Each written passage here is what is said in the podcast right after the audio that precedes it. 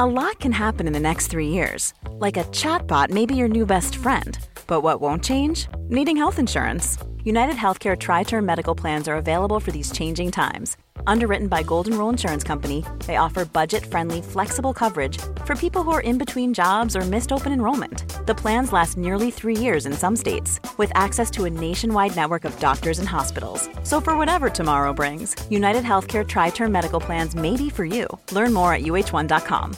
Ready to pop the question? The jewelers at BlueNile.com have got sparkle down to a science with beautiful lab grown diamonds worthy of your most brilliant moments. Their lab grown diamonds are independently graded and guaranteed identical to natural diamonds, and they're ready to ship to your door. Go to Bluenile.com and use promo code LISTEN to get $50 off your purchase of $500 or more. That's code LISTEN at Bluenile.com for $50 off. Bluenile.com code LISTEN.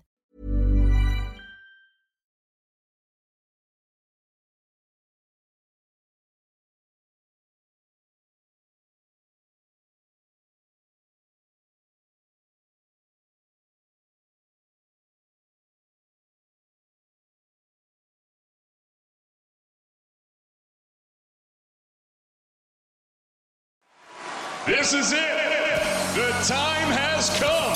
Saturday night's all right for fighting. Push him down. Get in the ring and go the distance with Fight Night with Adam Catterall and Gareth A. Davies You're better than that. on Talk Sport.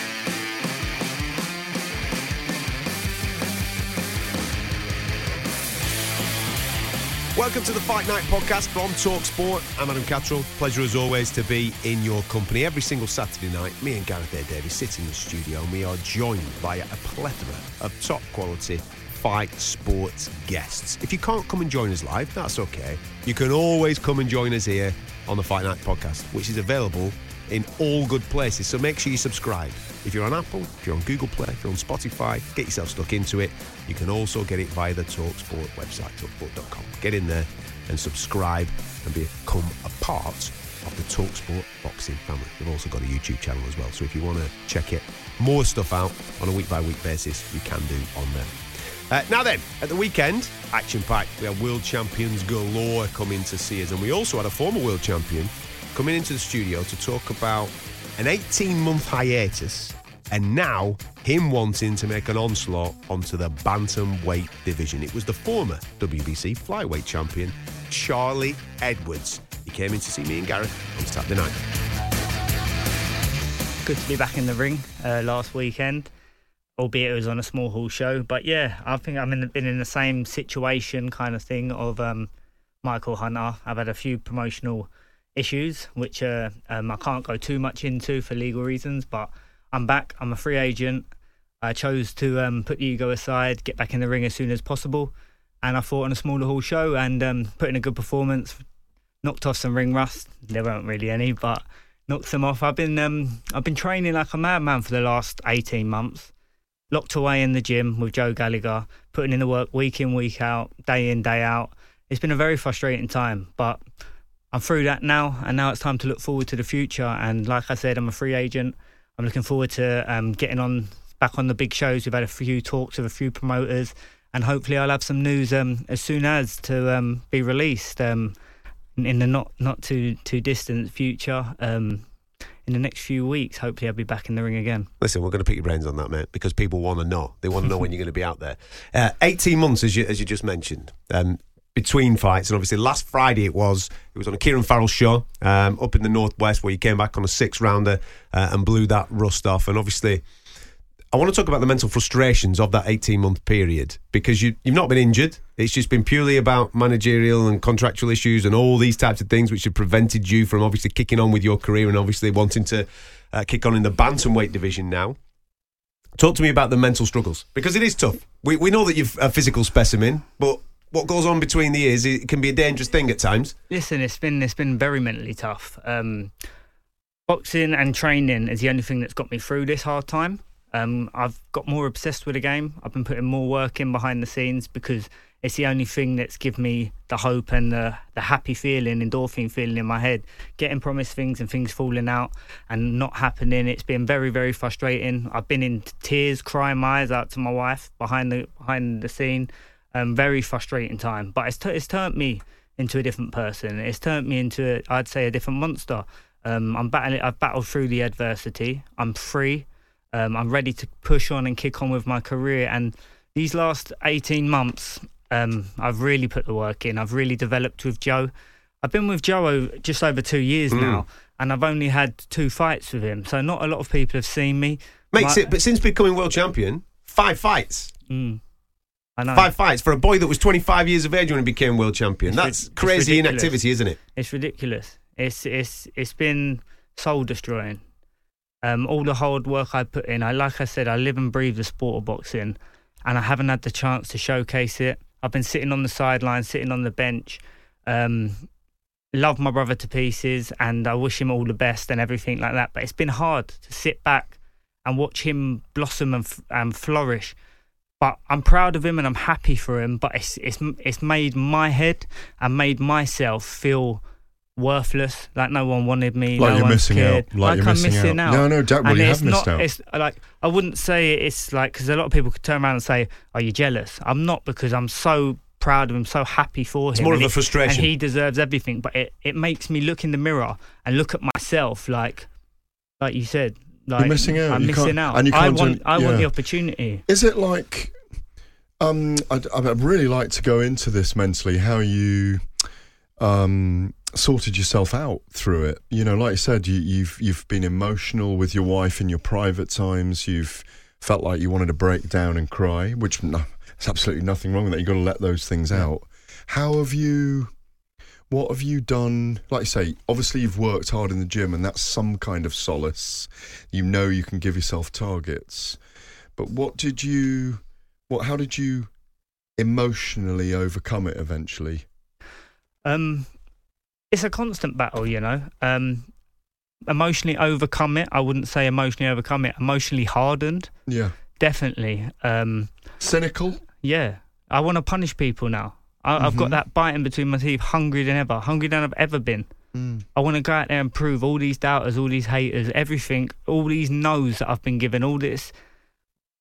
I won't swear. All the all the rubbish that has come my way. There has been a lot of, you know, what's happened to him? Has he broken down? There's Pe- been a lot of speculation, hasn't there? People and you think haven't I'm retired. to it exactly. So many people have Yeah, retired. Do you know yeah, how, yeah. how do you know how heartbreaking it is? You go into a boxing show and people are going, "Are you still doing it?" yeah. What And happened like, to you? Yeah. Yeah. Oh, Could you not handle it anymore? And yeah. oh, oh, what happened to Martinez? Yeah, yeah, yeah. against you. That's why you don't want to do it. You Yeah, you yeah. don't want to box anymore. You're just a influencer, Instagram. Because I always train in, and that's the only thing I post because I'm a, a professional athlete. So it's been hard, but I've learned how to to to not allow the outer circle and like the social media realm and world to the affect me echo anymore chamber that it is. because yeah, I, yeah. I, I, I'll be real. My last fight was on a small hall show. I was supposed to be on a bigger show. The bigger show didn't happen. It was either sit back and wait and wait and wait and wait, which I, I don't want to do because I've waited long enough, or take a fight on a smaller hall show. My ego didn't want to allow me to, and I had to have some fear talk to myself in the mirror. I was like, I can't do that. Everyone's going to laugh at me. Everyone's going to think, what the hell's he doing? Like, what, what's he playing at? Like, he, he used to be in 20,000 people in the O2, and now look at him laughing at me. And I decided to take my ego away from it because at the end of the day, what I what I realised is this fight doesn't mean anything. When I'm world champion again, and when I'm back on them stages, this will be a thing of the past. I've got to put that ego aside and just make them steps, mm, get the activity mm. again, push forward again, and do you know what? Prove to people because people on the outside, maybe even promoters, might look at me as I've had a lot of people always asking me in interviews and that, and always mentioning mental health, mental health, mental health. I battled through the mental health episode when I when I was world champion, while I was world champion, and what happened to me on the back of Martinez. That was a long, long time ago. Hmm. But people keep three and a half yeah, years ago, people it? keep on Yeah. asking Longer. about it because it's it? a talking point. Hmm. I'm not got no mental health issues. I'm through that. I'm in the best mental state, emotional state I've ever been. I'm a free agent. I'm looking forward, and I'm looking forward to getting in there and doing the business all over again. But I think maybe other promoters might be looking at me and thinking, "Oh, do you know what? He's a liability. because I've been through that and I've, and I always get asked about it and I'm done with that chapter, completely through it, and I'm looking forward to get back into the world rankings. I'm all, I'm already was re- world ranked before the inactivity messed me up and they took me out of the world rankings. Like I said, it was not my fault. I wanted to fight, I wanted to do everything, but it just didn't happen for me. Um, but now I've got that first fight. Now we'll get another fight, and I'll be back in back into the into the world rankings, and then we'll look to push for for world title honours. It's been a very frustrating time, but sometimes I'm a big believer that things are supposed to happen to you. You've got to battle through adversity. Um, it's it's God's test, you know. It's it's His challenge. Do you really want it? Prove it to me. I'm proving it to him. So is this like stage two of your? We were joking before we came on air about you know I said you you you are physically bigger obviously, but and you said no I've, I've grown into ma- a man. Maybe maybe and and we grow in lots of stages during life. Yeah. Um, you know parenthood, uh, grandparenthood. Um, you know buying a house, going through rhythms, and then maybe country. moving country. maybe, maybe this is a change of Yeah. of, of of rhythm, a change of life cycle for you coming back now. One million percent. I look at myself five years ago when I was world champion. I don't even recognise the same person. Mm, I was an mm. insecure little boy who become a world champion and was a la- and got probably a, too ahead of himself. Probably ego went too high. Probably thought I was the top dog. Do you know what I mean? And allowed myself to get distracted, and I couldn't make the weight anymore. So I kind of like, well, I'm champion. I'll enjoy it. Do you know what I mean? It's it's only a matter of time till it's over. Um, so I've been through the hardship. I've uh, I've conquered it. I've mastered myself. I've leveled up as a man, and I'm really looking forward to this next stage. And you know what? It'll be bittersweet when I'm back on the top. Sometimes a humbling is a positive, isn't it? Yeah. You know what I mean? So to, to be checked sometimes when you are getting a little bit carried away with yourself is a is a, a good time for you just to take stock, ask questions of yourself, look deep into your own heart and soul in order for you to be able to push on. You're obviously now in a far better place. I can feel the spike when you're speaking that you're ready to go, man. So who are you talking to? What promoters are you speaking to? Because I like last weekend, obviously your brother's on Saturday night, mm-hmm. right? Headlining the show, doing his thing as world champion. You're on the night before, former world champion on that small hall. And I understand what you were saying two minutes ago about that frustration within within that process. Mm. Someone surely is going to take a chance on the former WBC flyweight champion. So who are you talking to? Um, we're in talks with Sky. Yeah. We're in talks with Makes a lot of sense, 'cause that's with where you built your career. With Sowlands, um, I haven't had any conversations, or we haven't had any conversations with Matchroom. Any But- reason for that? Um, I, th- I don't think Joe and Eddie get on. yeah, Maybe I, that. Maybe that's that. Maybe that's that. I don't know. I don't um, want to speak out of turn there. Listen, I had a great, I had a great stint in my career at Matchroom, and I've got to be grateful for everything. um, that Eddie and Barry Hearn especially had done for me. I think you had a um, good relationship with them, didn't yeah, you? yeah, very good relationship. Towards the back end of it, I felt that things weren't right in it regarding getting pushed towards Martinez um, rather than a unification fight, which was aimed for when I only had a one fight left in me to make the flyweight limit anyway. Mhm. And then after, it didn't sit right with me as soon as what happened to me that then Martinez was signed before the fight. And after he failed a clenbuterol minor traces drug test and he was still signed and it was all hush hush. And it, really didn't sit right with me. Um, just felt like a piece of meat on a treadmill. But I am still grateful for them and everything. And at that time where I was at the stage of my thing, I might have thrown the toys out the pram a little bit. And I, I instead of having my last fight on the contract, I waited it out and then end up leaving and going with Frank. Looking back in hindsight, then COVID hit and it all messed everything up. Um, looking back, maybe I did throw out my toys out the pram a little bit too soon. Um, not understanding full well of the whole boxing world, having everything my way up to becoming world champion and being looked after by um, Eddie and Matchroom. Um, but it just, you know, this this game is it's a learning process. Like I was younger back then, and um, it didn't sit right with me. And would I change it? No, I probably wouldn't because it still doesn't sit right with me what happened. But it's business. You can't take things personal. You know, it's a treadmill.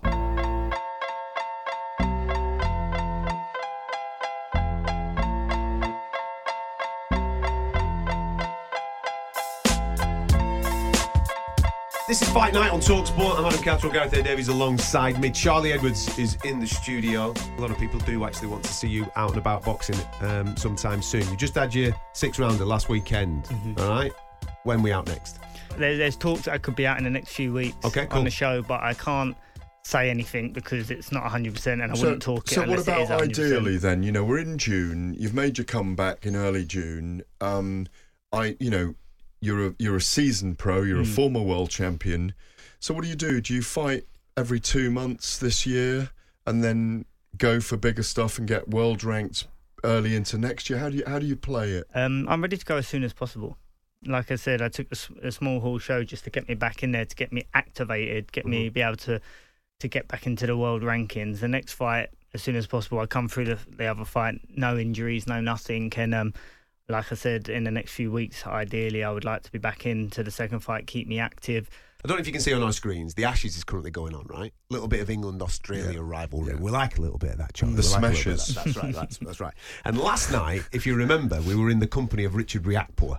Yeah, he's been uh, just been called for the IBF uh, Jaya cruiserweight Pattaya. against Jai Opetaia. Where's Jai Opetaia from? He's from down under, isn't he? He is, From he that, is. Well, that region. He's, he's Yeah, Australasian, yeah, yeah, obviously. yeah. Right. Okay. Now you'd think that they're going to put that together. Jason Moloney, obviously being from Australasia.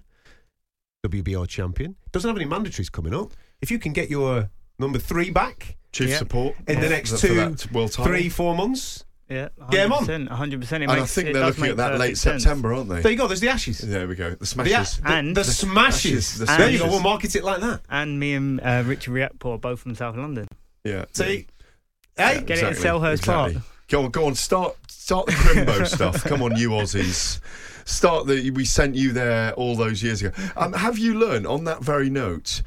Your brother Sunny is is, is very. Um, He's very prevalent on social media. He doesn't hold back on his opinions. He's got opinions about everything.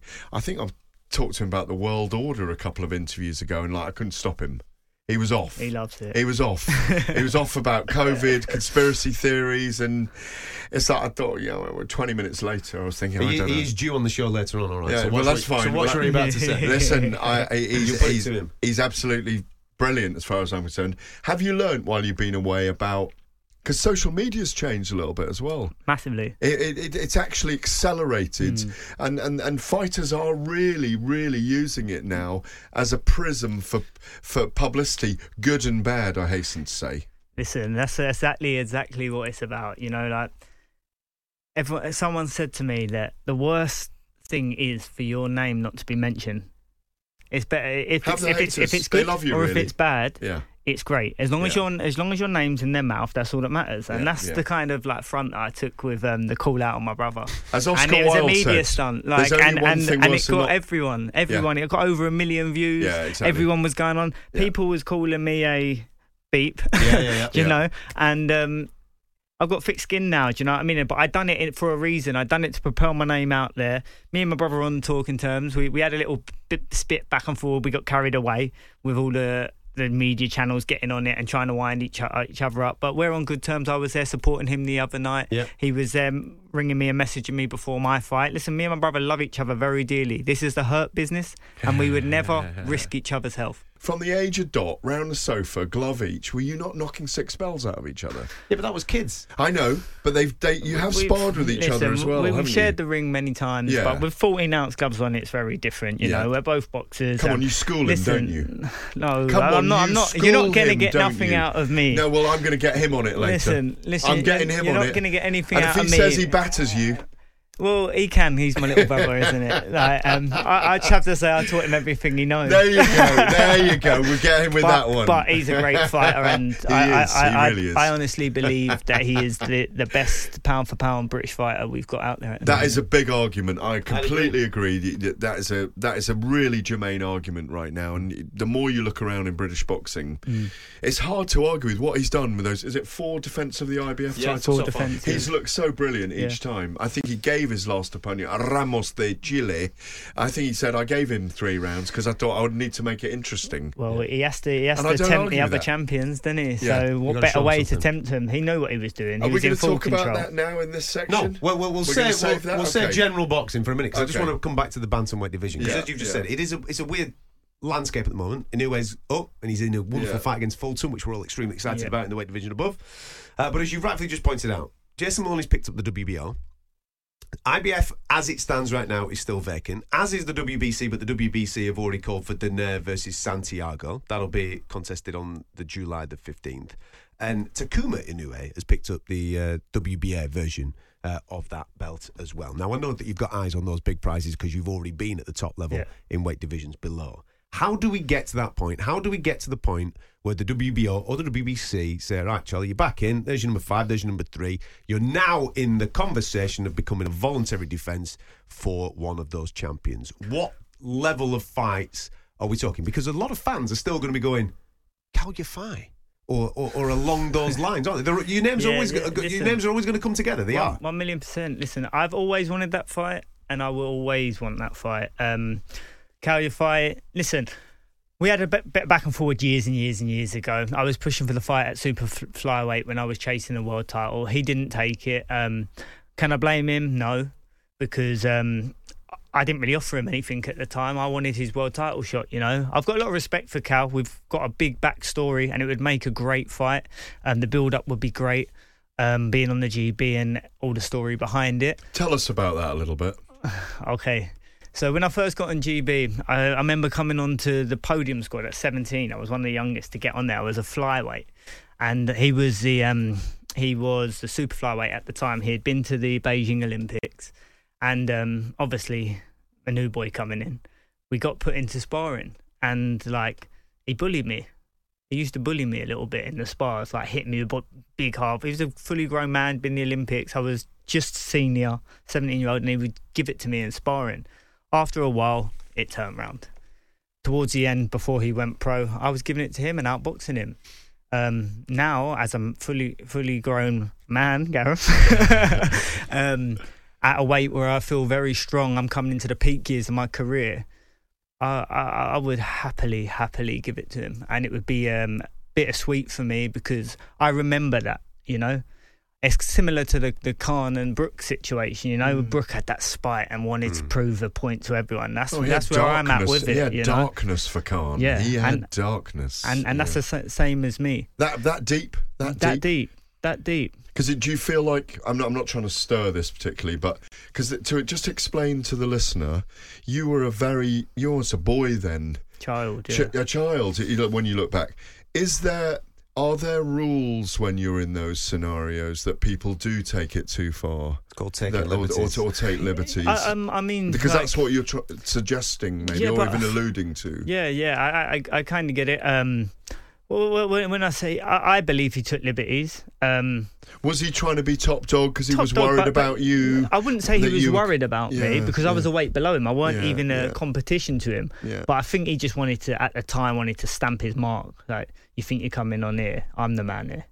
Like, get Well, your place, sort What of thing. did that just does that kind of thing? It's fascinating this because you're all living together there in up in. Um, and don't get me wrong, Sheffield. personally, we're all right. No, no, that's, this when I was when is I first come on. This is what's squad, fascinating.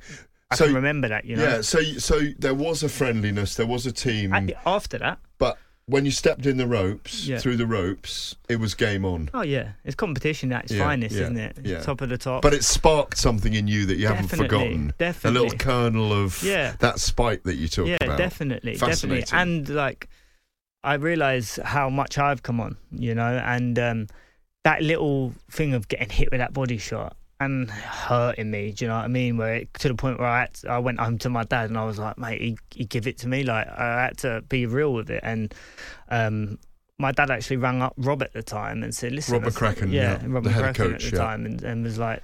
"You can- What, what are you putting him in him for getting bullied? He's 17 years of age and he's coming and just like weights above, like trying to trying to set about him. Mate, boxing, you have to harden up in it. But look what it did for you. Look, it what did it's for look what it's yeah. look what it's lit in you, and you know that when you fight him, it's going to be an Mate, bloom- if- but I was gonna say if- blooming if, war. If if because I, I I'm I, I don't know what Kal's doing. Um, I know he's had a um a newborn child, so um which I, I I did reach out to him and wished him all the best with it because I've had a baby as well, so I understand the journey.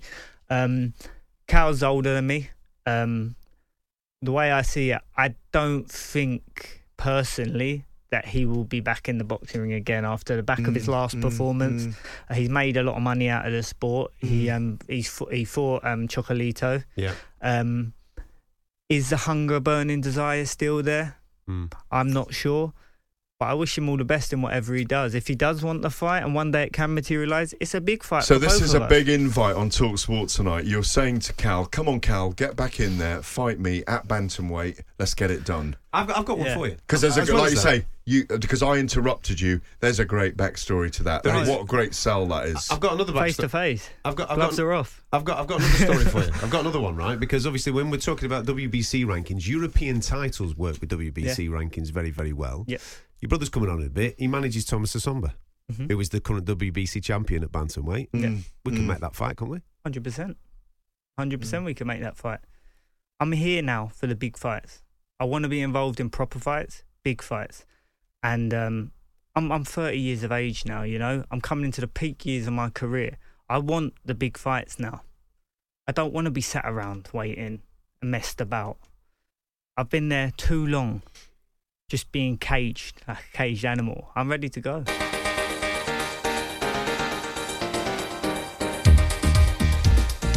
Uh, you listen to Fight Night on Talksport. I'm Adam Catterall, Gareth A. Davies alongside me, and Charlie Edwards uh, is still in the studio for a little bit of uh, general boxing chat. We kind of started this a little bit where you were making reference uh, to your brother being the best pound for pound British fighter. I think we all concur uh, with uh, with what you've said there. Um, and I saw somebody talking about what could come next for Sunny. He's on the show in a bit, so we'll ask, we'll ask him as well. But I'd love to get your opinion on this. What could come next? I think absolutely 100% it has to be Bam Rodriguez. I don't care what belts are on the line. I don't care whether it's an undisputed, a unification, or if there's nothing on it whatsoever. For me, my eye test tells me that those two guys are the best in that division. That is a sensational fight. And right now, Sunny's kind of in a position where he needs that monster fight now, doesn't he? He, served his apprenticeship. Yeah. He needs the big one.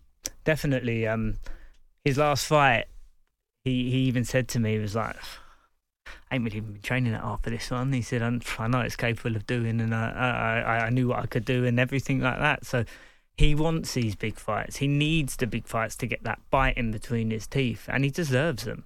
You know, he's been on top form. He's in the ring and outside the ring on social media. You know, like he's a real character. You know, like and he's he, he's um with Eddie. He, he, these fights can be made and should be made. The other champions are saying that they want to fight him. You can only you, you can only really come to terms with that when there's a signature on a piece of paper and the Yeah. agree's made. and he's, but he's also saying that he believes he's number one in the world. I think at the moment it's Bam Bam Rodriguez, and it's it's it's for Sunny to prove that. I think. Why did you say that in this weight division? Um, Because Bam hasn't done anything in this weight division, has he? No, but I, but what I what I feel about him is what I'm what I want to see Sunny in is a fight where a lot of these guys they just have not got the hunting skills, the praying skills that this guy's got, and I just think that it could make him a superstar to beat Rodriguez. I just think it's Oh, the absolutely. perfect it's the perfect style mm. matchup for him. To, I mean, I, I don't want to say he beats these guys easily, but The majority he does. Bam's Yeah, different because he's not just a puncher; he is a boxer as well. exactly no. But And what I'm crea- saying he is, it's going to shape for it. test him. but he also struggled in his last fight. he against did. Samuva. Oh, absolutely. He, he, against Absolutely. Samuva, exactly. But that's but that but it's still a test because Yeah, this guy carries yeah, power, 100%. freakish power for a- for a smaller Mm. weight division. So, and and like you just said.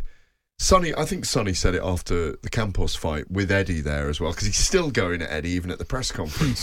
he loves it. Um, He Yeah. must be a No, no, nightmare kind, kind of saying, give me one of these guys, or Cesar um, Martinez. Julio Cesar Martinez, um, because you know there's there's family blood stuff going on Yeah. there as well. As as we won't go over it again, but um, something that really gets his fire lit, you know, and I th- I believe him. I believe him that he wants that fire lit. That it's almost You need it as a fighter. yeah. You need You jeopardy, need don't you? You yeah. need real. Je- you need to feel that the other guy could actually yeah, beat you. yeah, hundred percent. You need to have that like that, that kind of bit of fear on bit the edge of your ed, on the edge of your seat Yeah, sort yeah, of yeah, fear where everything's on point. Well, it's, it's like your Rosales fight. Let's be honest. Yeah. You're a underdog going into that Yeah, fight. 100%. Everybody was like, Cristofer Rosales, we've seen He's what he's just done to this out. person, Let's this be real. person. He's Yeah. getting nailed, right? Yeah. Yeah. And then that obviously lights a fire underneath you. You train like an absolute madman and it peaks on the night. And therefore, Yeah. because you're so sharp and so on edge, Yeah. you get a performance. the end of the adrenaline game. is Yeah. soaring. Everything's in slow motion, and you know you've got your perfect moment. and, yeah. and and you need that. It's the um, it's like what Errol Errol Spence said. I don't need a tune-up fight because he knows the tune-up fights are where the banana skins happen Exactly. and where the risks happen. You know, so um, heavyweight division. Mm, that's that. We're there with the heavyweight division Yeah. right now, aren't we? it's getting boring, isn't it? It's it's, It's very incredi- frustrating. So frustrating. Like that's what I mean. Frustratingly boring. Like Yeah. You, you put up on social media every day, and it's just like one. You, you see this media channel putting this out, that oh, it, we're nearly there. We're we're gonna have the fight, and then it's like every time you read it now, you, I don't even believe it. Uh, Well, I was very disappointed this week, to, or a couple of days ago, to that Alexander Usyk needs to apologise to Tyson Fury for him to take the fight. Do you That- know? that's come from Tyson Fury's dad, John. I know, Fury, but it's it? it's it's th- th- that's not how this works. Why does someone need an apology to make a fight happen? It's a proper It's a fight opera, game, isn't it? It's a fight game. It's a soap opera now. It's getting worse. yeah, but it's getting worse. You know. It's, it's, Um, Do you know what I think? You know, like Jake Paul and the YouTubers coming into the game. Yeah, it has changed the game, and a lot of people have adapted their mentality. Even even the promoters are doing it now. Mhm. Like they're clones of Jake Paul to try and sell the fights, but really, I think it's damaging the sport because it's not actually coming through with it. So it's all this like WWE wrestling. It's, there's a lot of misinformation, and- Yeah. and, we're deciphering that all the time anyway because of the layers of promotional conflicts, rival, uh, uh, promotional rivalries, broadcast rivalries, and if you, you add into the mix deliberate misinformation. And those games being played, and it's a huge time of videos now where everyone wants to watch a video of this, that, and the other. It does. It has created a lot of confusion, a complete stalemate on the chessboard. No- Really, no- In the heavyweights. in the heavyweights. Yeah, but nobody speaks to each other anymore. It's all done through Yeah, social media and the internet. Yeah. Do you know what? I, I was having this conversation with someone the other day. You know, like all these negotiations that are happening and this and that.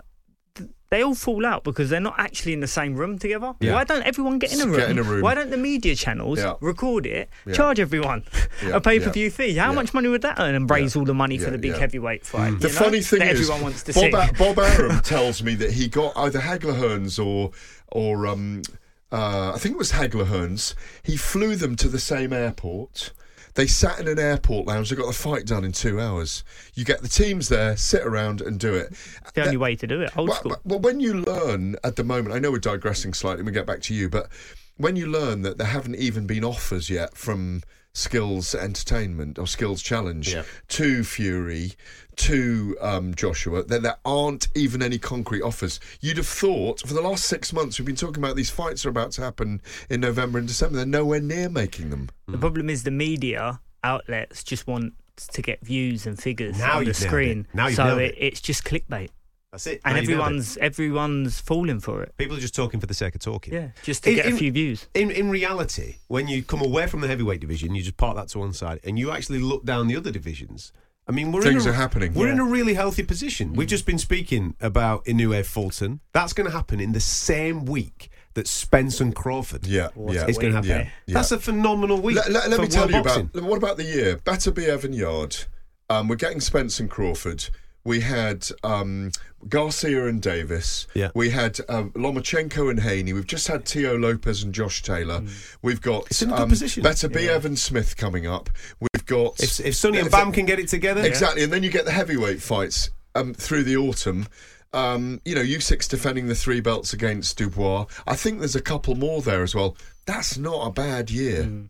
It's, It's not true. a bad year at all. It's true. When you look at it in that way and you line it up like that, you're you're, you're dead right. It's because we we always look to the heavyweights. Yeah, of the course. We need the heavyweights to sport, do- so they have to do it. There you go. That was Charlie Edwards in studio with me and Gareth on Saturday night. We then decided, I'll tell you what, let's chat to his brother, shall we? Because last weekend, Sunny Edwards was absolutely tremendous, and we're hoping that he will get a unified title opportunity very, very shortly. So here he is, Showtime himself, Sunny Edwards, joining us on the phone. Thanks for the introduction. Always good to have you on, mate. Listen, we had your uh, we had your brother in the uh, studio only uh, about half an hour ago, and, what, what have you, um, and uh, he was in good spirits, talking about obviously uh, you and uh, and your achievements, referring to you as the best pound for pound fighter in Great Britain.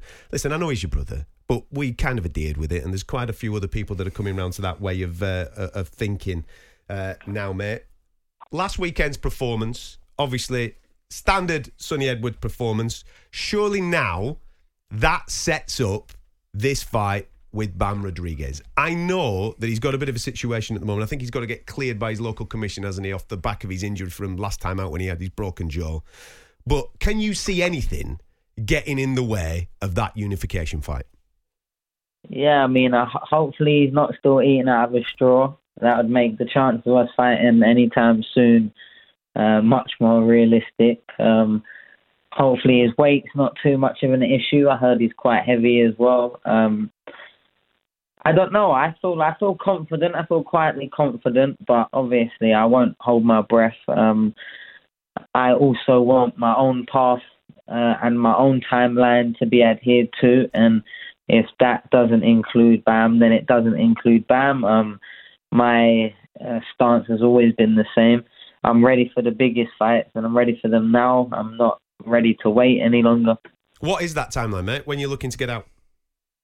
Um, well, definitely one more fight before the end of the year. I mean, depending on how big the next one is, um, probably really realistically only going to get out one more time this year. But um, who knows? Stranger things have happened, maybe twice. But um, yeah, I really just want to sort of have a good idea within the next seven days of what I'm doing or where we're going because you know a lot of these fights they shouldn't take months and months and months of negotiating. We're all in house. They should be one phone call each side. Fight done. There's the date. So that's kind of what it is on my side. I don't know what the hold up is. Are you are you suggesting that when you've DM'd Eddie Hearn or spoken to him, obviously he's your promoter He's got his now. number. He doesn't need to DM him. He's got his number. Yeah, number. exactly. Well, you speak to him. You speak to him. That- exactly. When you speak to him, that you, you seem to be indicating that that that, that notion of of of of Bam Bam Rodriguez right now is not a fight that's moving towards. You sounded a little bit cynical about whether that fight can be made, Sunny.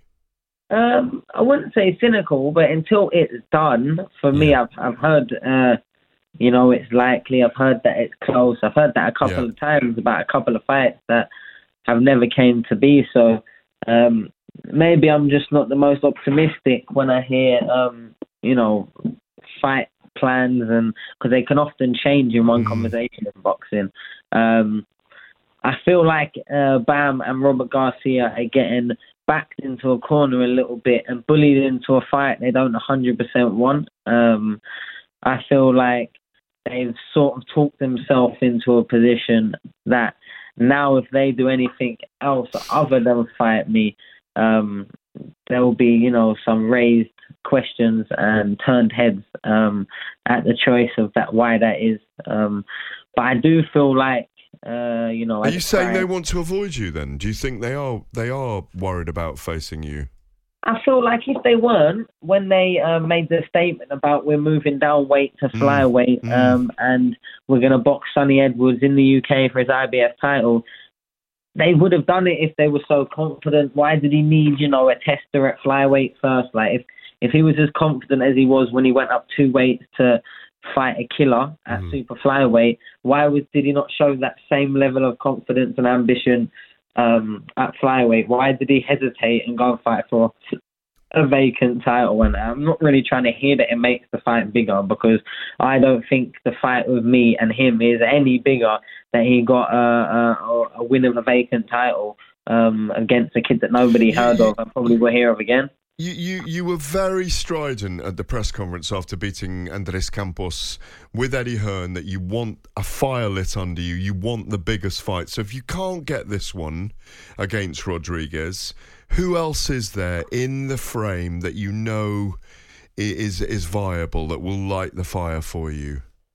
I don't know, to be honest, hmm. because they've not really been there before this. I mean, they're there. We know who they are, but that doesn't mean they're close to having a fight with me. I mean, I know that my side of things for all of these fights has been agreed, passed off, approved by the promoter, by the broadcaster, and we're all in the same, you know, we're all under the same roof. So why are they not coming to a term that they can agree with? You know, like mm. why why do all these fighters seem to want a ridiculous amount of money to fight uh, uh, a flyweight that's you know got the the lowest knockout percentage in probably the world history of boxing. you know, like why, why do they need so much money? I don't know. I really don't. I'm lost. I'm, I'm, I'm at a loss why they all need so much money. And Eddie would say it straight in the interviews. He's get, I'm seeing them. I'm listening to him.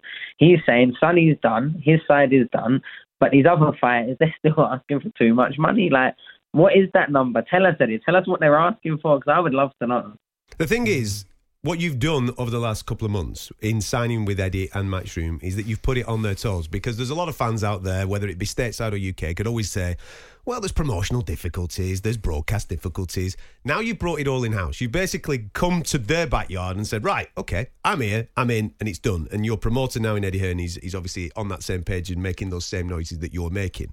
There is literally no excuse for the Bam yeah, Rodriguez fight not, not to happen. Not only that, I came in and said to Eddie, it don't matter what one of these names that you want to throw at me first, let's just let's just class them as you know a level fighter. They all mean the same to me. All of them names. Like I don't need to sit there and negotiate on a him, him, where, where. I said I'll fight them anytime, any place, any when, anywhere. It doesn't matter to me. Let's go. So I'm the easiest fighter in world boxing to make a fight with. So I'm gonna be the favorite in the house because the fights on my side are already done. Like home or away, wherever the fight is biggest. I'm I'm a prize fighter. I'm an entertainer.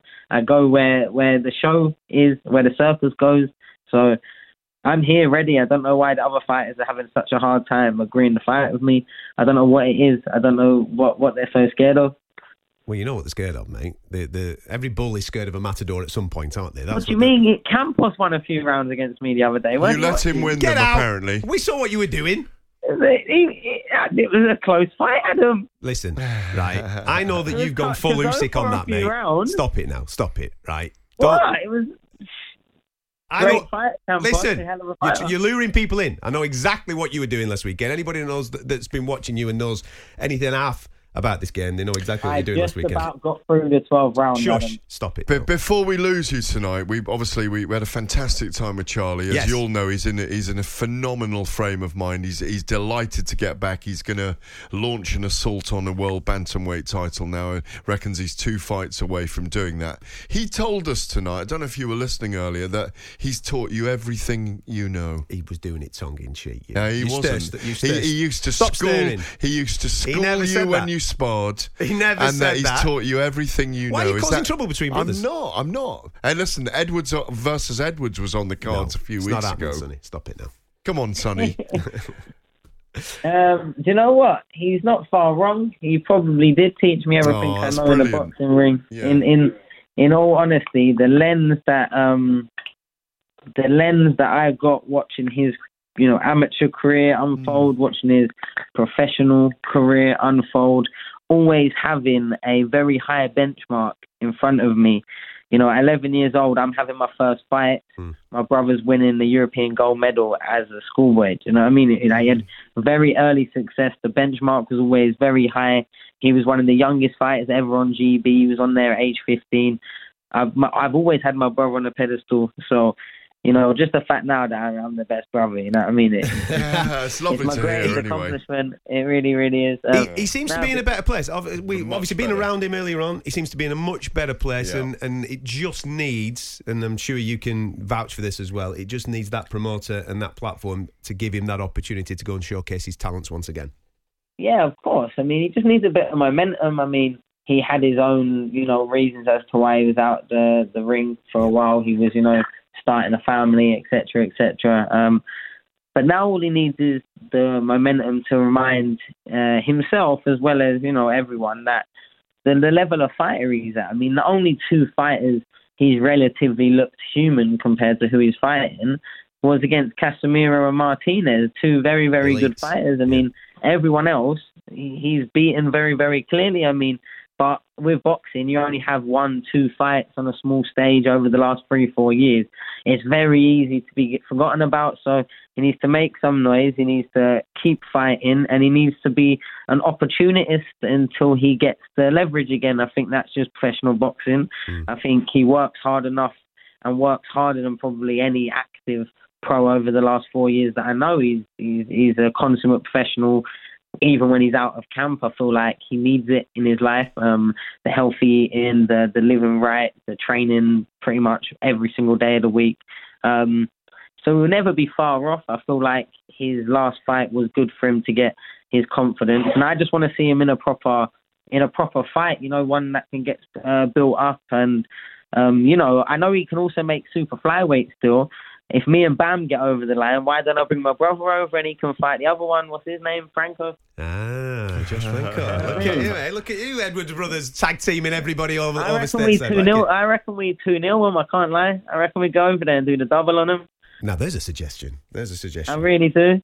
And there's a couple of other brothers we can like headhunt for as well. There's a few. Could you get up to oh, Charlo Wait? Could you get up to the, the Charlo Wait? brothers, the Yaf, the Yafai brothers. There's oh, a few. Now, now we're talking. Look at this. Now, the now final bosses will be the Inoue brothers, but I'm not too. I'm not too. Uh, I think I'd have to take. I think I'd have to take Naoya. Sorry, Charlie. Uh, the final bosses. He's gone full video game on us. Listen, mate. thank you so much for your time, pal. I really hope that. Uh, Eddie Hearn, obviously working on your behalf, can get this over the line for you because Absolutely. this is the moment now. We want to see that fight. There, I think it's one of the biggest fights outside of the heavyweights, without any shadow of a doubt. You versus Bam Rodriguez would be absolutely sensational. And even if they do have to do it in the states, I think quite a few fans would want to travel to watch that, mate. So best of luck in hopefully getting it over the line in the not too distant future, mate. No, no, appreciate it. If not, there's no more excuses. I'm not trying to hear anymore. Here's a cool fact a crocodile can't stick out its tongue. Another cool fact you can get short term health insurance for a month or just under a year in some states. United Healthcare short term insurance plans are designed for people who are between jobs, coming off their parents' plan, or turning a side hustle into a full time gig. Underwritten by Golden Rule Insurance Company, they offer flexible, budget friendly coverage with access to a nationwide network of doctors and hospitals. Get more cool facts about United Healthcare short term plans at uh1.com. One size fits all seems like a good idea for clothes until you try them on. Same goes for healthcare. That's why United Healthcare offers flexible, budget friendly coverage for medical, vision, dental, and more. Learn more at uh1.com. Hey there, it's Michele Norris. I'm host of a podcast called Your Mama's Kitchen. When I travel, I'm usually looking for a way to find a taste of home when I'm not at home. And one of the things I love to do when I am at home is entertain. And Airbnb allows me to do that. When I was in California recently, I rented a house that had a great kitchen. And when we were sitting around the table, we're all thinking, we're in someone else's house. Someone could be in all of our homes as well.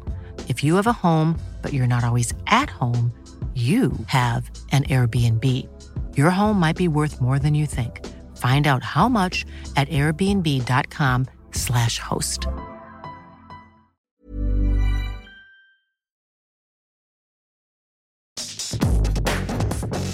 On the same bill last weekend, Ellie Scotney became IBF Super Bantamweight World Champion. So we thought, I'd say, well, let's get on the phone and see if she'll come in and have a little bit of a chin wag with us.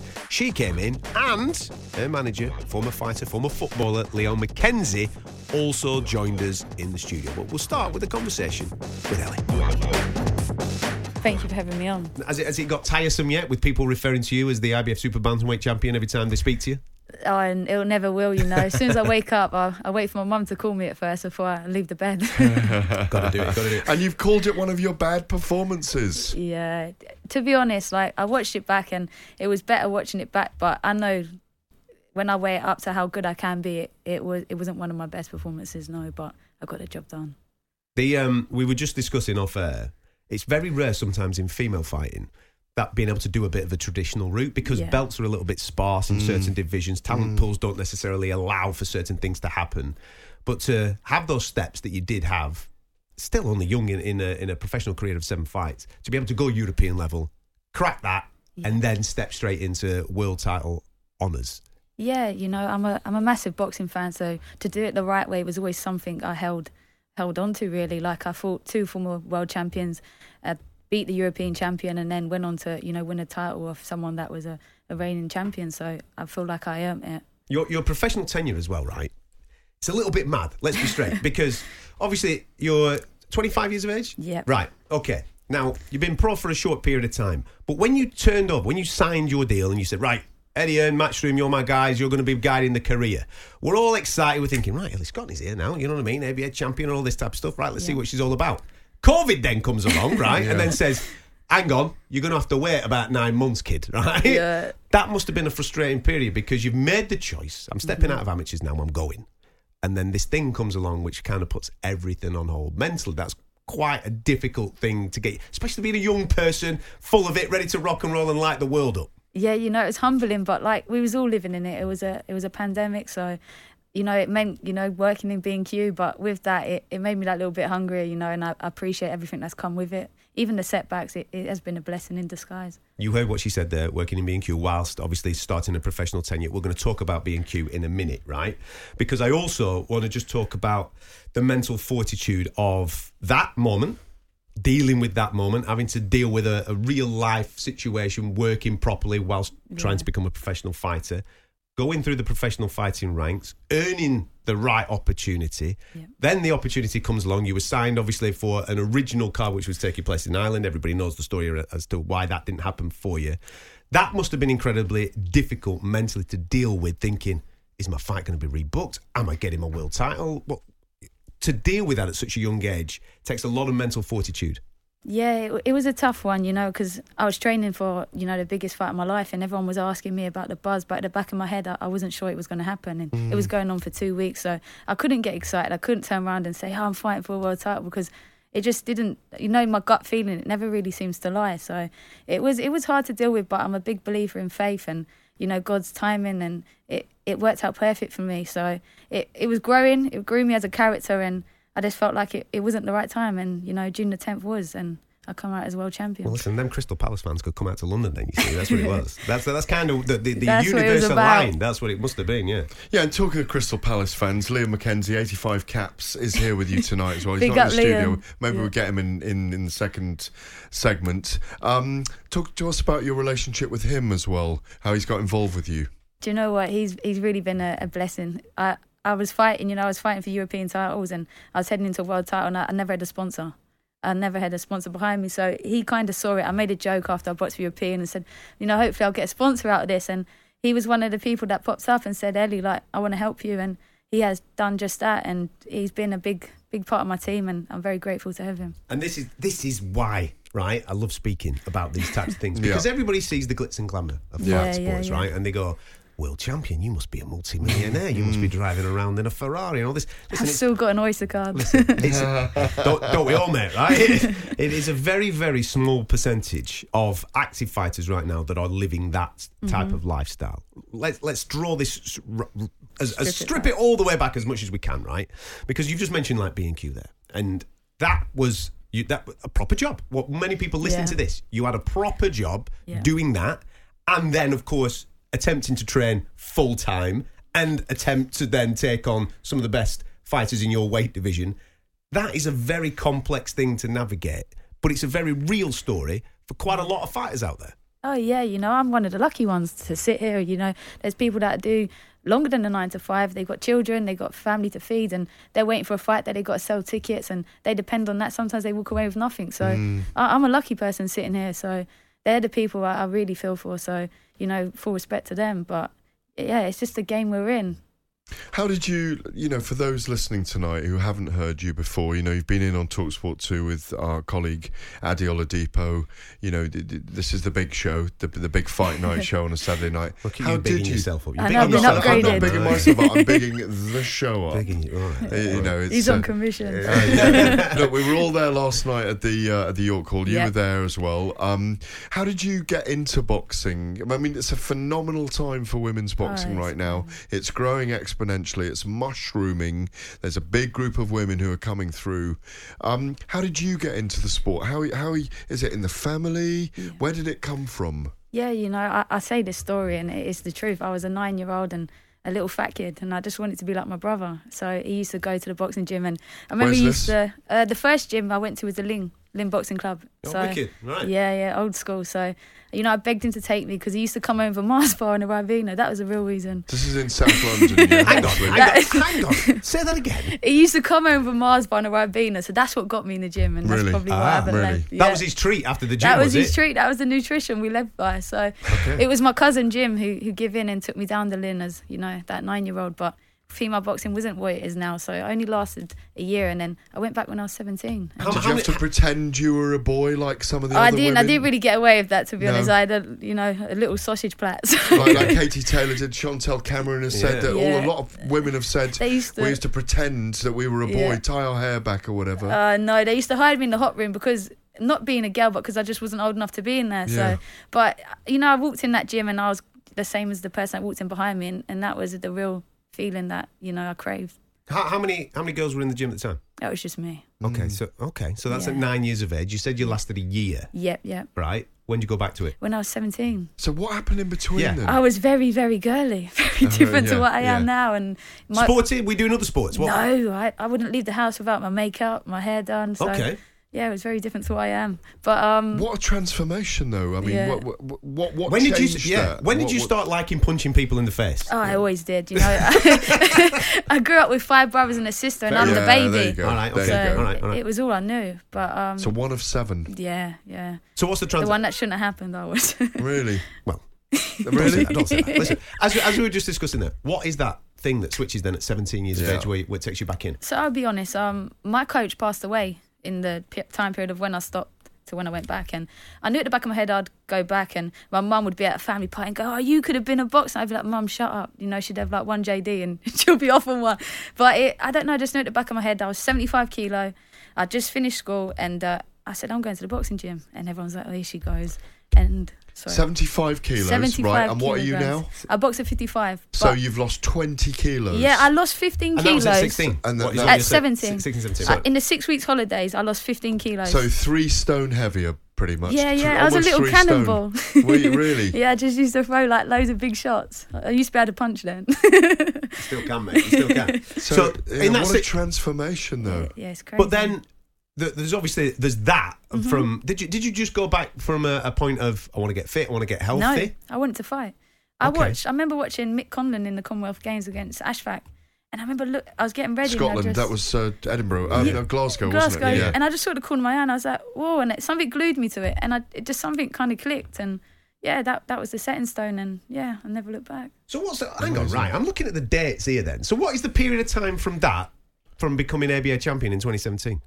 Uh, so I've won the youth the first year I Yeah. went in them. The youth. So I had my first fight when I was 17, the week after my birthday, and then I won the ABAs, the youth straight away. So yeah, and then it just kind of yeah. All right, all You- right. so, so it was a calling, suddenly a calling yeah, that, I that, can't that tell drew you what- to it, and you, Yeah. you, there was no looking back. honest, when I mean I've been religiously in the boxing gym since I was Yeah. 17 and I don't have a life. I- I'll be brutally honest, but. I love my life. So something clicked and I made up for all that lost time, I guess. So, so, but, but, like you say, like you were girly between for those seven years, between ten and seventeen. Yeah. something must have changed it, in, in it, but not just watching the Commonwealth Games in 2018. Yeah, on his was it little telly. 2018? No, two- no, 2014. 2014, yep. But you can't just have watched that and your life changed. I, I honestly. Does Mick Conlan know this? Uh, No, he doesn't. you not told He'll him? probably give him a, a bigger head than he's got. But uh, yeah, I'm a great, I'm a big fan of Mick. I was lucky to train alongside him. So yeah, that that, was kind of what my, made my brain tick, I guess.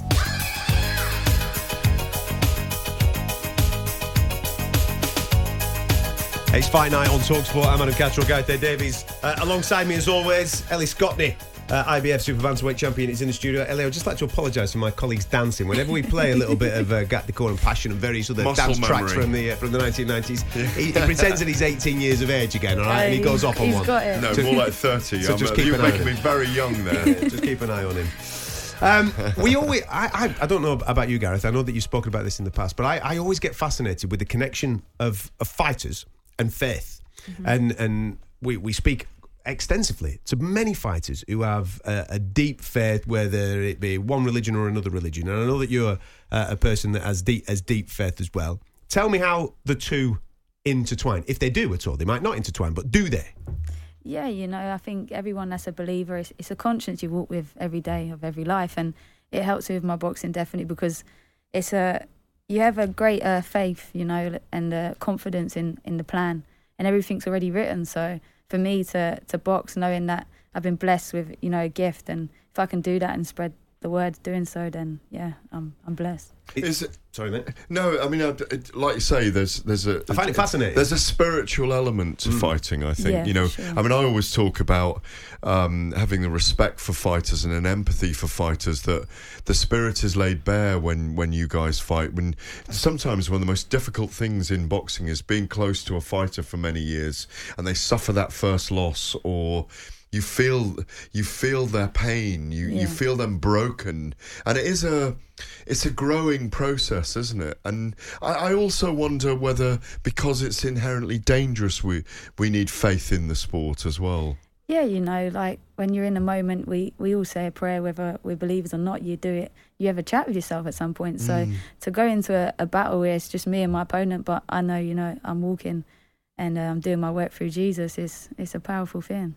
Is that a thing that is a family thing, or is it individual to you? No, I, I was never brought in a religious family. You know, Okay. on a Sunday it wasn't. You know, let's go church. Church was- time, right? Okay. They they want to lay in, so it was my. it was They're, my. they're- they're on the Mars bars and the Ribenas, mate. there you go. Heavy Saturday night. Um, my it was sadly my my auntie um she had leukemia and Okay. she was stage four and she was the only one in my family that was religious and at that moment she said to me like I want to get baptized. Would you would you do it for me? So that that touched me and it was one of the you know best days of my life doing that. So.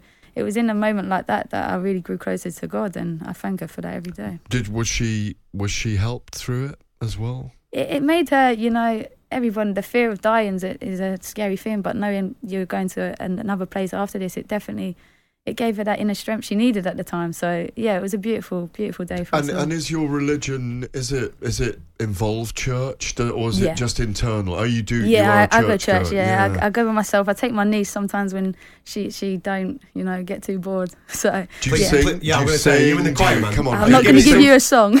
don't tell us you're tone deaf I am not as Oh, bad as your no. dancing. we have to set something up here, but uh, I like to I like to sing un- under my breath sometimes. Mime along. You just mime, mime, mime along with Uh, hymns. uh, and- mime a little bit. uh, uh, And one of you. Listen, I, I do find it interesting when I speak Yeah, to fighters fascinating. about the way that they intertwine faith, and it and Mm-hmm. it just keeps them on that path of, Mm. of, like you just said, it seems to always be written and just trusting that process Yeah. of you being able to do the work. If I can just add it and ask it you, uh, you know, we, we always talk about. I mean, obviously, you have the physical gifts to fight, and the and the desire to fight, and the will, and all those things, and the will to survive because you know it, because you train through it and spar. But mental belief, Oh. it help must help the mental strength that you need as well. definitely with the setbacks, like I say, the delay and stuff like that. But I can hand on my heart say everything that went wrong for me, it always worked out right. And I've had proof, and I always ask for you know signs and stuff like that. And at the right time when I needed it, I always get it. So that for me is, is massive, and I always feel like I've got that one percent more. Right. Switching of gyms, uh, Yes. uh, late 2021, Yep. uh, you uh, chose the McGuigan gym, right? Yes. Um, got some decent fighters in there for you to work alongside. Um, I'll talk about Caroline in a minute because she was fighting last Yes. night. But let's talk about Chris Owen Smith because you guys have been on a similar journey at a very similar time. Obviously, he was working towards world title. You had the dream as well and working along. How did those training camps intertwine and how how much did it help?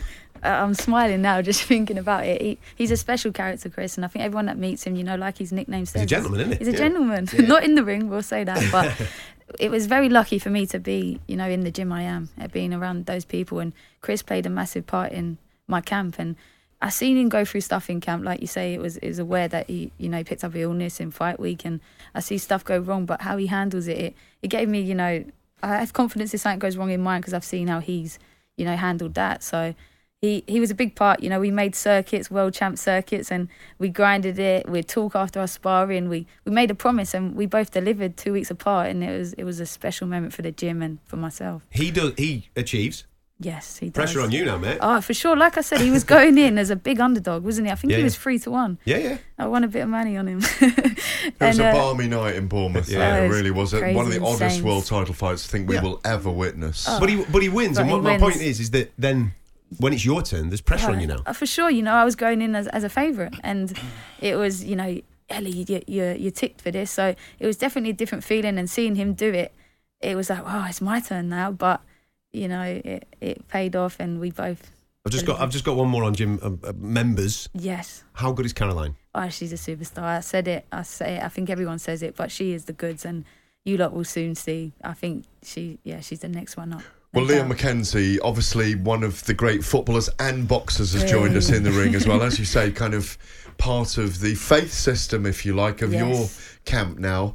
T- talk to us about this world champion, this woman who's very inspiring. The listeners tonight will want to know a lot more about her. Exactly that. You've done both sports, um, Yeah. and you you you had to test yourself as a fighter as well as a footballer, didn't Sure. you? Yeah, you yeah. came to it late. Southpaw, the legacy, the secret, all these things. Yeah. your your Had ring monikers. journey, yeah. you know. T- t- Mm, I mean, you've weight. been there. You know. I mean, how nice it been to help Ellie come through. Well, I definitely haven't been at world title level, but um, you know, I think the connection that Ellie mentioned earlier about, you know, she she tweeted something on on on Twitter, and it was saying about, you know, um, obviously she's European champion, and she never had a sponsor, and I, that just that was just like that stood out for me, and we we have the same things in in, in especially in boxing where I just don't feel like there's enough help Mm. within this whole situation because it's not it's not just Ellie that- it's uh, right across the border. And um that stuck out for me. So I thought first of all she's like definitely in the in the wrong sport because I felt she was a bit of a comedian in the first place. So so that kind of gravitated That's come across. that gravitated Yeah. me towards her. But honestly like you say we, we we speak about spirit. I'm not a religious person but I have God in my heart. And God has always been with me in the two journeys that I've had within 18 years in football and then going into a decent level in, Yeah. in professional boxing at a very late age. So it's all about a spiritual connection. Um, and as you can see for yourselves, um, she's a very humble person, quite shy, um, but extremely talented in terms of her boxing IQ. You haven't really even seen her at the levels that I know that she's way, way capable of, and I, I, I truly believe in her. So there wasn't it- this this situation where we've sort of connected. wasn't I've kind of been there and done that, Mm. and I've got a lot of experience in just trying to help people and push them to be the best that Guidance. they that they can be. Guidance, yeah, guidance, guidance. and and, and it. experiences. Um, that I've been through, and I've had many agents, and I've many managers, and I've done, dealt with many contracts and so forth. So, with Eddie, just kind of getting a little bit of help around the management outside of the ring. So you, do you hardball with Eddie for her? Eddie Hearn. I, I, I will be um, definitely speaking Just to let Eddie him at know, some point, yeah. but he knows he knows what I'm about. If you Yeah. ask Eddie Yeah. um, what what's Leon McKenzie about, straight away he was probably the first person that tweeted me to say, "Do you know what? Well, you know, fair play to you. Do you know what I mean? Um, he knows what I'm about in terms of of the person I am and my character, so he knows that there's good there's a good person behind Ellie. So Mhm. there's a respectful thing there. It's very mutual. He's a businessman in terms of what he does, and my best interest is is Ellie and just making sure she gets the best position to set up her life properly. Um, and Do you drag it. him in the ring for a little bit of sparring, a little s- southpaw? No, I don't want the southpaw work yet. No. It's a secret. You're going to get an opportunity at some Nah, point then. nah. You We look do a in shape catchweight. still. He maybe does. maybe when she was back in the you know she was eating more. 75 kgs. I would have to do a sweat out. on, a, on a serious note, now yep. world champion. All right. So there's no going backwards from here. So there's good. There's going to be questions as to whether we could go up in weight, whether we could go down. in All these types of questions. But your eyes have lit up every time I've mentioned unifications. All right. So talk me through it. We know who the champions are. All those belts are there. One of the champions was actually out last week as well, and Yeah, and, Rivas. uh, and had a technical draw with with a cut in the fight. Where do you want to go? So, you know, I've got two fights this year, and by December, I, I want to be a unified champion. So, whatever champion that is, whatever they bring to the table, you know, on Christmas, I want to be sitting at the top of that table with my family. So, that would mean a unification fight. She 100% is going to be a superstar. Fantastic to have her and Charlie Edwards in the studio at the weekend, and obviously Sunny Edwards on the phone. We also spoke about all the big things that are going on uh, in the game at the moment, and one of the breaking news stories that hit us on Saturday night was the rumour that we are on the verge of booking Conor Benn Chris Eubank Jr., September 23rd in Abu Dhabi. Hmm. Me and Gareth responded to that news. A little bit of breaking news. Uh, that has broke over the last couple of hours. And when I say breaking news, it's not really news, it's just noise. And I just wanted to flag it up because I know that a lot of people that tune into our show um, are keen to know developments uh, on all things Conor Benn. Now, tonight, Regis Prograis uh, is fighting and defending his WBC world title. It's in New Orleans, and he's recently signed with Matchroom Sports uh, and Eddie Hearn. And obviously, Eddie Hearn's out there in New Orleans, and he's given a couple of interviews. Uh, to uh, the guys and girls that are on the ground covering covering the game, uh, and he's given an interview uh, basically stating uh, that we are on the verge. That's right. That's the words that I'm going to use. It's not signed, sealed, and delivered, but we are on the verge of Chris Eubank Jr. versus Conor Benn. They're the reports uh, coming off an interview that Eddie Hearn has just given in the last couple of hours. Um, we're on the verge of that being agreed for September the 23rd in Abu Dhabi, uh, UAE. Uh, it is claimed the fight could take place in the UK if Conor Benn makes progress with his UK anti doping case. I'm sure you know that I've got plenty of thoughts on this. I'll give them you in a minute. But first, what's your take on us being on the verge of Chris Eubank Jr. versus Conor Benn for September 23rd in Abu Dhabi? Well, it's a much bigger fight now than it was last October the 8th. Um, it's bigger because it's made world news over those two positive tests for clomiphene that, that Conor Benn returned in the build up to that fight. Mm-hmm. Um, it heralds the climax of the investigation and the hearing, uh, which is like a court case, really. Um, we need a resolution on that. They're obviously keeping their options open if the, there is a decision made on Conor Benn that he can fight in the UK or the suspension is backdated, which I doubt very much because it, he only took it to UKAD in March. And I understand from mid March is when they'll make their ruling. Hopefully for him, and I do hope for his sake, that they have looked at that, whatever that 270 page document held that he presented first to the World Boxing Council. Um, I do think they'll just go ahead and have it in Abu Dhabi on September the 23rd if uh, UKAD don't want to uh, or can't come to a resolution straight away or he doesn't get cleared, Benn, that is. Um, but ultimately, it's a huge money spending fight, and this is about getting Conor Benn back. Uh, in the fight we all want to see him in.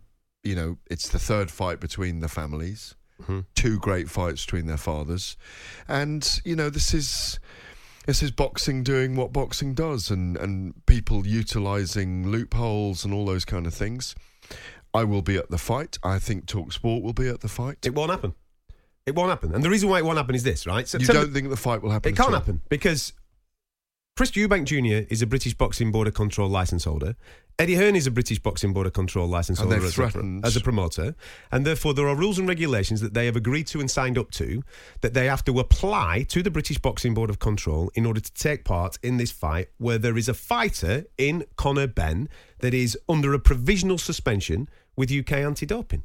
And Robert Smith has been quite adamant. He's been quite open and honest on on our station, and he said, "Listen, that fight is prohibited in the UK right now. It is. Um, Conor Benn is prohibited to partake in fights on British soil right now. And anybody wanting to partake in a fight with him anywhere else in the world has to apply to us. And we are not going to grant that. Yeah, but but there's still a loophole around it. Chris Eubank Jr. if he fights Conor Benn, doesn't need to fight again, so he can still go. No, they cannot stop a boxer going ahead. I don't agree with it. By the way, of course, I completely agree with you, and I can I agree with the board. They will not be allowed if if Eubank agrees to go ahead as he did mm-hmm. when he knew about Benn's positive test for clomiphene. Mm-hmm. I believe, in legal terms, they will claim restraint of trade and they'll still go ahead with the fight. The the irony in all of this Doesn't of make it right. No, no, no, no. It's not right. It's not. None of this is You're- right. No, it, none of it's right.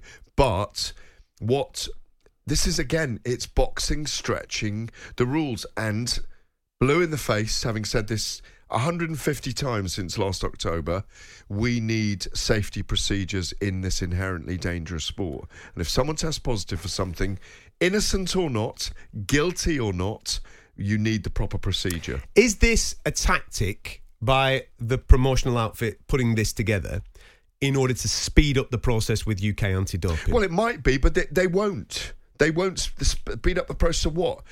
Strict liability. We've talked about this time and again. There is strict liability in the protocols of UK anti doping where they need verification on how that stuff got in his system. Now, he's questioned the veracity of the testing system, Yep. the failings of the testing system. Mm-hmm. He's been given an out in a way, Conor Benn, by what the World Boxing Council came up with, which is could be a surfeit of eggs that he took. But he denied that. He said that but, that was but not the reason. denied it himself. Yeah, yeah. It's an absolute mess. Mm-hmm. It's a comedy. It's a farce in so many ways. But Why are we? Why? Why is boxing then pursuing to try and book, make a fight for a fighter that is currently under a UK anti-doping provisional suspension? The big problem is for Eddie Hearn. He's the one who could suffer in this because Chris Eubank Jr. could get licensed by Abu Dhabi. I was about to say the irony, of course, is that the Boxing Board of Control have helped to set up these commissions in the Middle East as well, mm-hmm. and have had a real leading hand in it. What we need is a is a complete across the board agreement with all the commissions in the world that if someone is suspended pending a case that they go along with that as well. It, it it's it's what should happen, but I don't think it will. I don't know. You you feel that Eddie Hearn is pushing UKAD's hand here to try and get an answer. Is that what you feel it is? That he's putting it out there rather than they really are going ahead with a fight. Now, Eubank Jr. and Smith and Liam Smith are not going ahead with their fight. That's been postponed twice, remember? Yes, down Yeah. to injuries. Yeah, yeah, yeah. But what's happening there? That doesn't normally happen. And then it's disappeared. I think Eubank would rather fight Benn than he would Smith. Yeah, because there's more money in that. A lot more money. I understand. I understand that, but listen, let's. I'm, I've been very vocal on the Conor Benn situation, Yeah. right? And this is nothing personal on Conor Benn. No. What he's what he's done is we are we are told that he has failed two VADA tests for clomiphene. All right. Now they've undernod, they've gone back and forth, they've done interviews here, there, and everywhere. They've been shouting the mouths off and saying this, that, and the other. The facts are he is provisionally suspended with UK anti-doping. I have no problem with this guy at any point in the future resuming his career. But first and foremost, let's have a conclusion to the UK anti-doping investigation. Once we have that, Yeah. listen, there's there's some bright brains in there, no doubt about it, and they will go through the right processes, hopefully, and they will come to a conclusion whether he deserves a ban, whether he doesn't deserve a ban, whether strict liability comes into this or whether strict liability doesn't come into this. But let's have a conclusion before we put him back in a ring. It's very simple in my eyes. What's happening here is pretty disgusting. That the promoter, who, let's be straight, this promoter, Eddie Hearn, I've got a lot of time for him. He's done some wonderful things for boxing. But his conduct during this whole process last year was absolutely abhorrent. He should have he should have been dragged over the coals for the way that he behaved last year, trying to put this fight on when the British Boxing Board of Control told him that it was prohibited on the Wednesday morning. 24 hours, 36 hours later, he's still trying to put this fight on. Then comes to the conclusion that it's not going to go ahead last October. And now we're in a case where his fighter, Conor Benn, listen, I want the lad to have a career. I want him to continue on. He's made it. he- whatever has happened, happened. But let's have a conclusion to this investigation before we're saying September 23rd, we're fighting in Abu Dhabi regardless what. That's not on. It's not on at all. You can't just pick a fight up from here because it's prohibited here and stick it over here and, and think that it's acceptable. It's not acceptable at all. I don't disagree with you in any way, shape, or form from everything you've just said in that soapbox rant, which was perfect. I agree with every single word, but this is boxing. It's the Wild West at times, it's untamable. And they will stretch the imagination, they will stretch the rules as much as they can, because at the end of the day, it's not about making money, it's about making money. So there you have it. That's the Fight Night show here on Talksport. If you can't join us on Saturday nights, then make sure you subscribe to the podcast, therefore you never miss out on any of our boxing content available across all platforms and the Talksport website. And also make sure you subscribe to the Talksport Boxing YouTube channel. Catch you next time.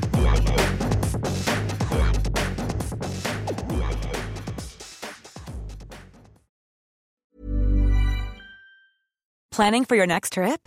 Elevate your travel style with Quince. Quince has all the jet setting essentials you'll want for your next getaway, like European linen, premium luggage options, buttery soft Italian leather bags, and so much more. And is all priced at 50 to 80% less than similar brands.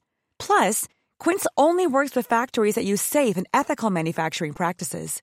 Pack your bags with high-quality essentials you'll be wearing for vacations to come with Quince. Go to quince.com slash pack for free shipping and 365-day returns. Mom deserves the best, and there's no better place to shop for Mother's Day than Whole Foods Market. They're your destination for unbeatable savings, from premium gifts to show-stopping flowers and irresistible desserts. Start by saving 33% with Prime on all body care and candles. Then get a 15-stem bunch of tulips for just $9.99 each with Prime. Round out Mom's menu with festive rosé, irresistible berry chantilly cake, and more special treats. Come celebrate Mother's Day at Whole Foods Market.